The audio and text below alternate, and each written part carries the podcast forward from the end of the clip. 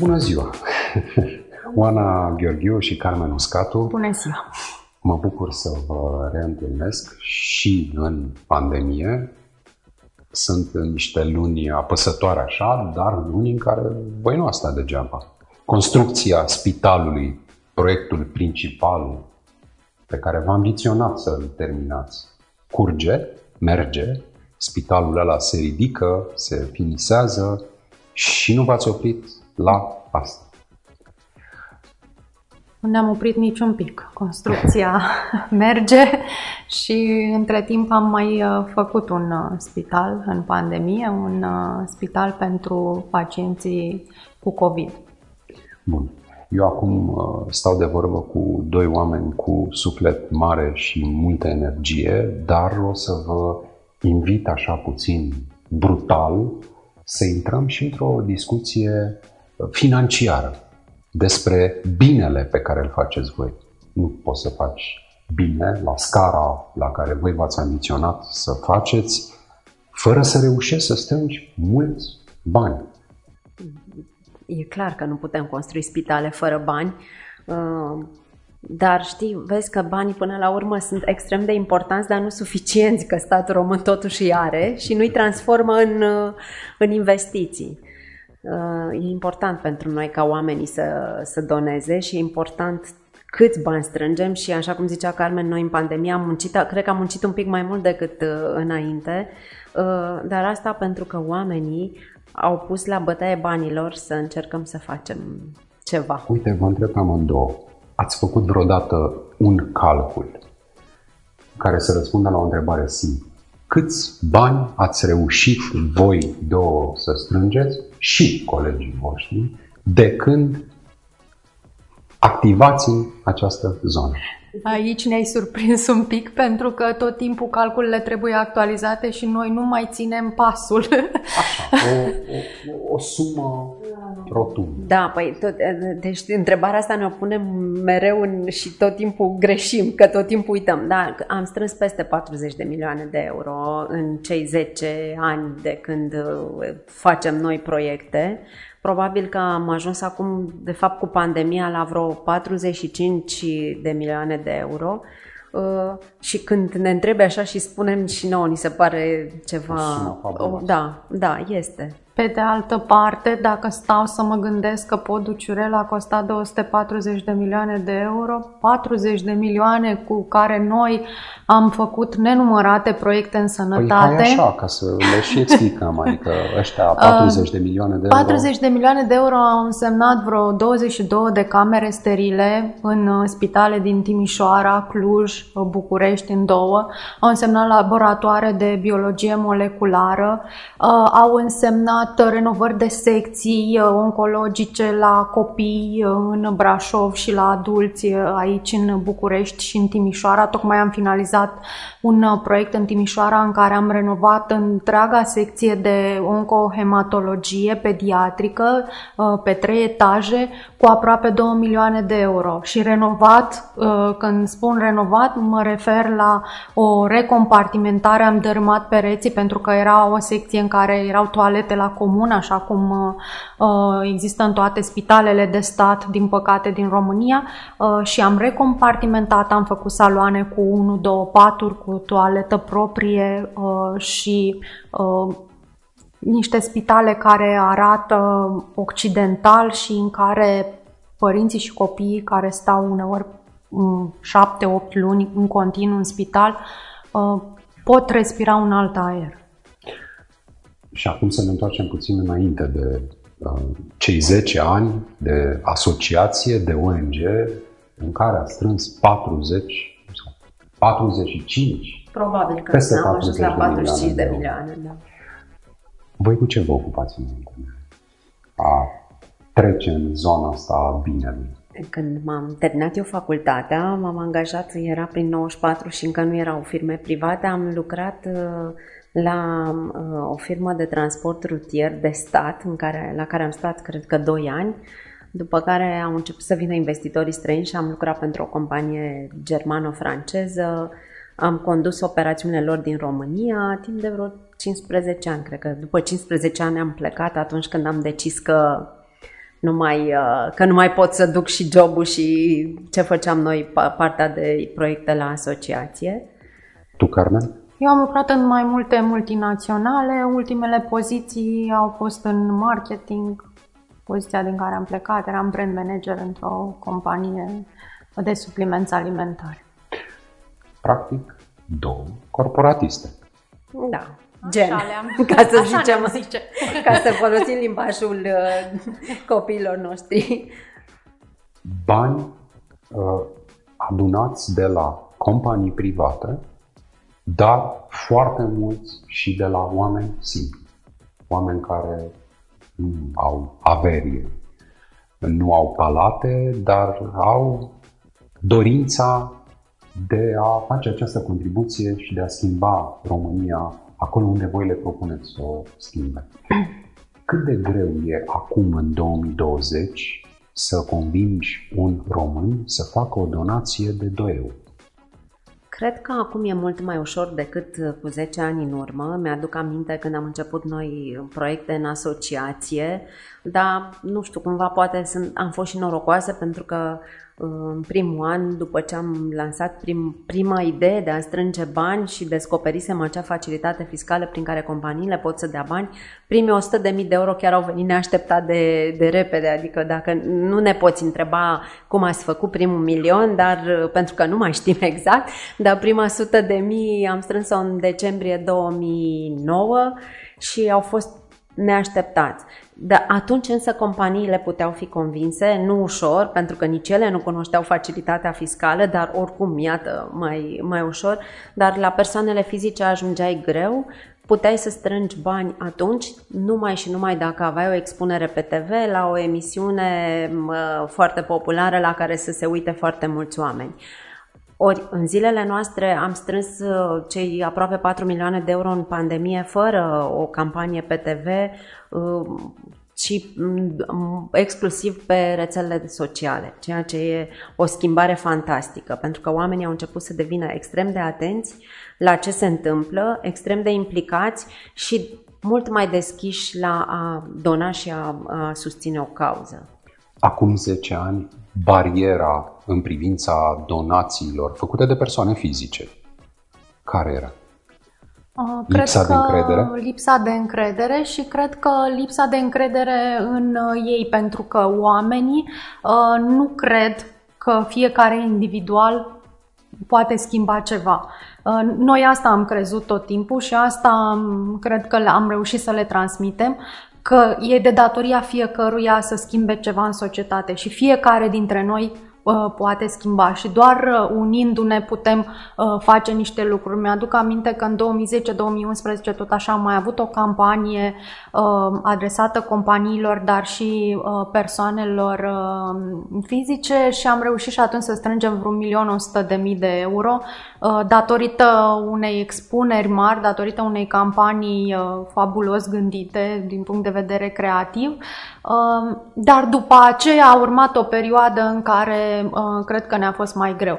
Acum, în pandemie, însă, am descoperit uh, uh, cât de unită e societatea și uh, cât de mult a înțeles că uh, fiecare poate contribui la schimbare. Pentru că am strâns, cum ziceam Ana, 4 milioane de euro și am făcut un spital și am luat echipamente medicale în 140 de spitale, echipamente de protecție și le-am trimis. Și oamenii veneau către noi să ceară, aveau încredere, mă refer la medici, asistente din spitale, nu se mai duceau la manager, probabil, veneau către noi și ne cereau aceste lucruri, că aveau încredere că noi avem forța și putem să le luăm, iar fiindcă ei ne-au girat cu încrederea noastră, noi a trebuit să, cu încrederea lor a trebuit să dovedim că... Deci, uh, secretul, în esență, este să le câștigi oamenilor încredere. Uh, și să apoi să reușești să le păstrezi, e și mai important. Cred că încrederea e practic capitalul nostru cel mai bun. Fără încredere oamenii nu au cum să doneze dacă nu au încredere, dar încrederea se construiește încetul cu încetul, în primul rând făcând ce promiți. Aici, dacă ne uităm la politicienii noștri, ei în fiecare, odată la patru ani vin alegerile și uh, vin peste noi așa cu cu multe, multe promisiuni și aproape că se fac că uită că au mai fost în funcții patru ani, pare că avem cu toții amnezie, așa se poartă. Uh, noi am încercat tot timpul să facem exact ce am promis cu banii și am și reușit. De aceea oamenii au început să aibă încredere în noi din ce în ce mai mult și uneori pare șocant, cum zicea Carmen, că în primele zile de pandemie uh, ne simțeam, simțeam și foarte multă apăsare, că vedeam încrederea pe care o au medicii și asistentele din spitale. Era cumva, părea că suntem un minister paralel, pentru că oamenii ne cereau nouă cu disperare, neavând nici măcar un strop de încredere că autoritățile vor, uh, vor face ceea ce au de făcut. Și cumva este frustrant asta, pentru că noi totuși suntem o echipă de șase oameni șase fete, ca să fie clar. și uh, avem resurse limitate și de energie și de bani, că noi strângem foarte mulți bani, dar nu putem să rezolvăm tot sistemul de sănătate și simțeam foarte multă frustrare în, în acele zile și ne dădeam seama că oamenii ăștia sunt disperați și că ne cer nouă să facem ceea ce nu reușea să facă un guvern sau primăriile sau instituțiile publice care ar fi trebuit să rezolve probleme. Îți mai aduci aminte prima donație de la o persoană fizică pe care ați primit-o? Nu mi-aduc aminte prima donație, poate și pentru că lucrurile astea se întâmplă prin SMS sau printr-o donație pe platforma noastră, dar mi-aduc aminte uh, unul dintre contractele pe care le-am semnat uh, cu un antreprenor. Uh, știu că încă lucram, noi trei ani am făcut voluntariat și abia apoi ne-am lăsat joburile uh, și uh, ne-am dedicat uh, asociației. Încă lucram la compania uh, de care spun spuneam, și a venit cineva personal să semneze un contract de sponsorizare, era 79 de lei sau nu știu cât voia să ne dea omul ăla, Uh, și așa, uh, uh, atât de mult mi s-a părut că se agață și atâta speranță își pune pentru că a zis eu atâta pot și îmi pare rău că doar atâta pot, dar simt că, că, că dacă dau banii ăștia aici și nu se duc către stat, fac într-adevăr un lucru foarte bun. Uh, Asta e ce mi-aduc aminte și asta e mobilizator, într-adevăr, și frustrant în același timp. Uh, lucrurile astea pe, ne, pe noi ne duc înainte. Frustrarea, cred că, în primul rând, că vezi că există foarte mulți bani în sistem și nu se întâmplă uh, nimic bun. Chiar și atunci când se construiește un pod cu 240 de milioane, dacă podul ăla nu e făcut ca mașinile să circule pe el și traficul să fie fluidizat, atunci nu e, de fapt, uh, un uh, proiect. E sunt și în alte țări astfel de modele. Um, organizații ca, ale, ca a voastră care vin și completează. Completează ceea ce se întâmplă în sistemele publice. Din ce îmi descrieți voi, în schimb, în România, ce faceți voi nu completează, nu. ci suplinește munca Sau voastră, chiar substituie, substituie lipsa muncii statului da, în din, unele cazuri. Din păcate așa e și nu cred că ăsta ar trebui să fie rolul ONG-urilor. Eu mereu spun asta, cred că din proiectul nostru noi toți n-ar trebui să învățăm că trebuie să ne apucăm singuri, să ne facem spitale, să ne facem străzi, să ne facem școli. Cred că ar trebui doar să fie un exemplu, iată, se poate, de fapt, putem, noi românii suntem în stare să facem, dar trebuie să cerem asta cu mai multă forță și mai vehement celor cărora le plătim taxele și care ne gestionează banii comuni. Asta cred că e nevoie uh, societatea să înțeleagă de fapt că noi donăm și ar trebui să, să o facem în continuare pentru ca ONG-urile să facă acele lucruri pe care ONG-urile din toată lumea asta le fac. Complementar. Complementar și lucruri pe care într-adevăr o administrație uh, locală sau centrală nu are cum să le facă pentru că sunt de obicei lucruri foarte specifice sau foarte punctuale. Dar uh, în România nu, stă, nu, nu e deloc așa și nu numai noi. Sunt multe ONG-uri care fac treaba statului. Vă întreb și altceva. Totuși, s-au schimbat oameni. Acum 10 ani era greu să convingi un donator, persoană fizică sau o companie să vină și să doneze pentru astfel de cauze. S-au schimbat oamenii, voi le-ați câștigat și încrederea prin constanță și concretețe. S-a schimbat însă ceva cât de mic și în partea cealaltă, sistem, statul, așa cum îl numim? Um, schimbarea asta a oamenilor care uh, au văzut că, iată, donând, o pot face foarte ușor. În primul rând, noi avem o platformă în care uh, o companie, când vrea să sponsorizeze, încheie un contract în două minute, îl primește pe mail cu semnătură și ștampilă. De asemenea, avem o transparență extraordinară, vede proiectele, vede banii pe care i-a investit și vede proiectele în care s-au uh, dus banii respectivi. Uh, da, cred că și societatea s-a schimbat odată cu aceste proiecte ale noastre pentru că, uh, iată, am ieșit în stradă atât de mulți, iată, am votat o schimbare acum. Uh, da, cred că lucrurile astea se, se reflectă în toată societatea și aș vrea să cred că puțin, foarte puțin din, din această schimbare a fost, a fost și fiindcă Uh, noi am demarat niște proiecte care au creat încredere, care au fost foarte transparente și asta spun mereu. Dacă facem lucrurile astea și oferim transparența asta, sigur că o facem ca noi să ne putem uh, crește proiectele și uh, oamenii să poată investi mai mult, dar o facem și în scop educativ, să vadă oamenii că ar, put, ar, ar fi obligatoriu Se să ceară același lucru autorităților, transparență. Și... De fapt, cred că răspunsul la întrebarea ta dacă statul s-a schimbat, ăsta ar fi. Nu prea s-a schimbat pentru că nu asigură în primul rând transparență. Primul semn de schimbare al autorităților centrale și locale ar, ar fi transparența. Ori am văzut primăria capitalei, poate că au fost ce, patru ani, poate cei mai opaci din câți am văzut E adevărat că pe vremea primarului Oprescu nu am fost atât de activă civic să știu cum era, dar am văzut primăria de acum și era o cazemată, adică cetățeanul nici măcar nu putea să intre, dar apoi pe să întrebe... Pe vremea primarului Oprescu noi am reușit să ajungem la am cabinet. Intrat. Da, de fapt pe vremea primarului Oprescu am, intra, am ajuns până la cabinetul lui și am putut să și rezolvăm niște probleme fără să le întâlnim, adică cu cei de, din subordine.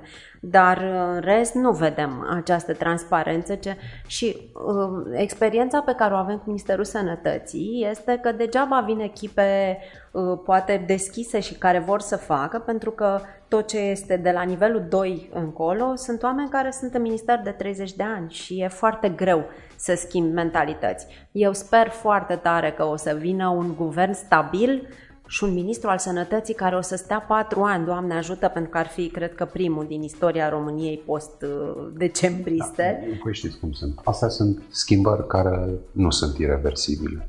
Schimbările irreversibile pleacă da. din educație exact. și pleacă de jos în sus. Exact. Oamenii care Păi asta, învață, un ministru cu care să avem dialog și pe care să-l presăm să facă, pentru că asta trebuie făcut. Oamenii care învață în școală, chiar și ce înseamnă munca de voluntariat și, și să donezi, da? Apropo Încă de școli, școală. da, dacă acum în 2009 noi nu am reușit să uh, convingem o școală să-și implice elevii în a-l susține uh, pe un coleg al lor, Uh, acum, în 2019-2020, foarte multe școli s-au implicat și prin diverse acțiuni au donat uh, bani cauzei Noi facem un spital. Uh, da, cred că educația e principalul lucru uh, și cred că s-a schimbat ceva puțin, timid, dar cred că oamenii s-au schimbat și de aici se vor schimba și autoritățile. Sunt oaze, oaze de schimbare. Pentru că presiunea vine totuși de, de jos în sus. sus. Se vede la vot, se vede um, în ceea ce faceți voi, aveți oameni care vin și donează, ați strâns cei 4 milioane de euro în plină pandemie, nu e o sumă Când ne era, ne era foarte jenă să cerem bani, pentru că știam că va urma o perioadă foarte dificilă și aproape că noi nu am cerut bani în această perioadă. Da, oamenii au avut mare încredere în noi, adică probabil că simțeau nevoia să facă ceva, toată lumea era cumva speriată de ce se întâmplă și mulți veneau și ne donau fără, fără neapărat ca noi să reușim să ajungem la ei. Mă întorc puțin la voi două înainte de a începe, cu mult înainte de a începe munca de voluntariat de și munca în această asociație. Cu puțin timp, Așa. Ca să ne... Da. Cu puțin. Că suntem de mai mult timp tinere. mai amintiți primii bani pe care i-ați câștigat? Primul salariu Uh, primul salariu nu mi-l amintesc, dar mi-amintesc că am trecut printr-o perioadă dificilă în care uh, aveam doar eu salariu, uh, soțul meu era șomer uh, și aveam și un copil și știu că ne duceam la Carrefour și eu îi puneam lui o pungă de napolitane și un Pepsi că știam că îi plac, iar el le scotea înapoi, tocmai pentru că aveam un buget extrem de restrâns și uh, ne descurcam foarte greu. Mm, cred că astea au fost începuturile. Astea au fost începuturile. Sunt momente prin care probabil trec multe familii astfel de momente și lucrurile sunt uh, cu suișuri, coborâșuri. În momente de genul ăla înveți și care este valoarea banului.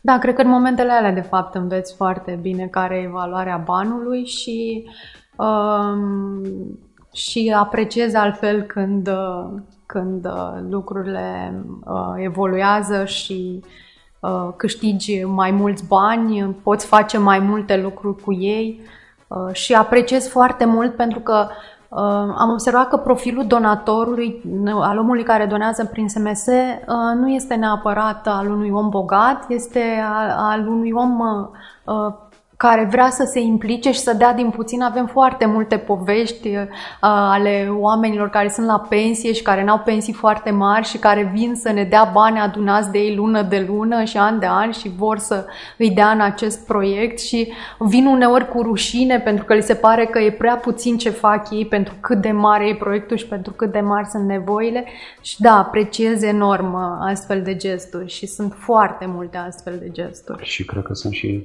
extrem de valoroase valoroasă. Și sunt, da, pe, pe cât de mică e puterea lor financiară, probabil că pe atât de mare e valoarea pe care o dau uh, acestui gest și pe care o dăm și noi o acordăm primul meu salariu. salariu. Mm, cred că era unul din primele trei salarii. Mi-aduc Așa. aminte, m-am, eram foarte fericită că am banii mei și să mă duc să-mi cumpăr niște pantofi și mi-au furat portofelul din geantă cu toți banii.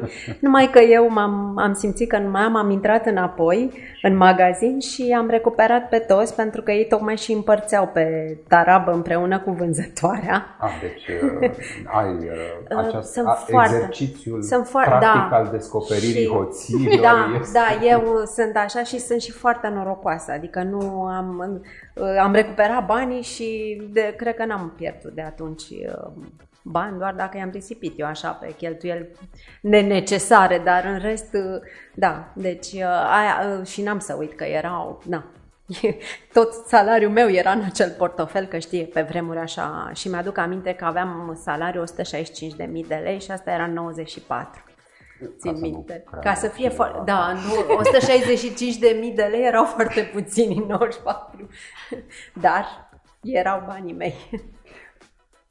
Voi, practic, nu aveați, sau, mă rog, poate tu, în poziția pe care ajunsese să o ocupi, uh, dar nu cred că aveți atât de multă expertiză financiară cum să construim ONG, o asociație, un astfel de proiect cum v-ați descurcat? Nu aveam atâta experiență. Eu recunosc că m-a ajutat foarte mult faptul că am lucrat cu străinii și că am învățat enorm de mult. Adică um, când am început să lucrez cu ei, mă găseam în obiceiurile noastre românești, las că merge și așa, hai că vedem noi.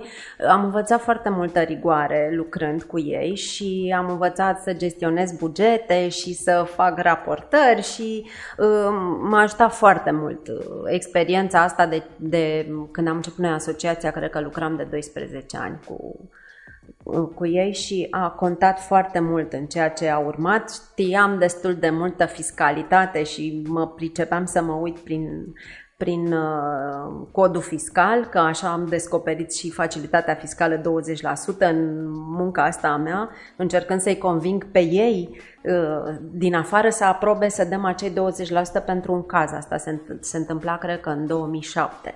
Uh, și m-a, a trebuit să adu- a, prima mea bătălie puternică și adevărată a fost cu, Proprii colegi. cu, pro, cu patronii firmei Patron. de afară și le-am pus demisia pe masă în 31 decembrie 2007 și am zis, ori aveți încredere în mine că legea asta există, pentru că spuneau că nu există această. Este imposibil dacă ar exista, de ce n-ar fi România plină de ONG-uri care fac lucruri minunate, că uite ce rău e la voi, pentru că venea frecvent uh, Claude, șeful meu de atunci. Și Tu, și nu credea. ai pus demisia pe masă Da, și am spus, ori o, deci a fost, uh, că na, eu când îmi pun ceva în cap, atunci nu mai conta niciun risc și am spus, mai e până la ora 12 putem să dăm banii. Deci aici este demisia mea, am trimis-o pe fax, cred. Uh, deci dacă nu se face viramentul până la 12, Uh, așa, și, și a, a făcut, a dat banii. Eram o persoană valoroasă, a făcut viramentul, dar mi-a ținut o teorie de vreo 15 minute în care mi-a explicat că dacă cumva vine fiscul și se dovedește că nu am avut dreptate, va fi rău și va ieși amar de mine și așa și de noi toți și uh, da, acum uh, companiile știu, toate IMM-urile din România știu că au această Asta e o bătălie pe care noi o ducem din 2009 și o bătălie pe care am câștigat-o. Da, acum companiile știu de această facilitate fiscală. Um, acum trebuie doar să, uh, să îi inspiri cu proiectele pe care le faci. Uh, și apropo de bugete, ce am învățat eu înainte de a ajunge în ONG a fost să gestionez bugete într-un mod eficient, pentru că în marketing toată lumea se uită la cifre, sunt bani mulți care uh, se dau în campanii, dar în același timp uh, te uiți la cifre, te uiți la vânzări, te uiți la uh, ce reușești să, ce expunere ai cu banii pe care îi ai. Uh, și uh, cred, că, cred că asta vrem să simtă companiile când uh, dau cei 20% din impozitul pe profit, că îi dau către un proiect în care banii lor contează și se văd.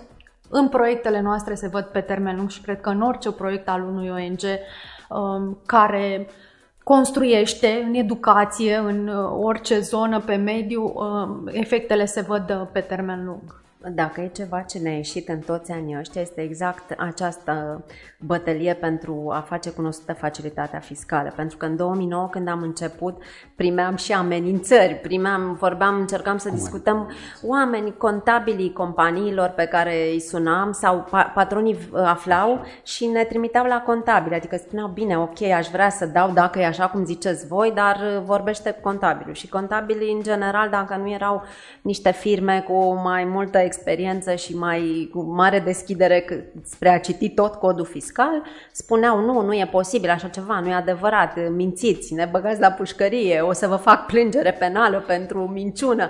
Am primit fel de fel de...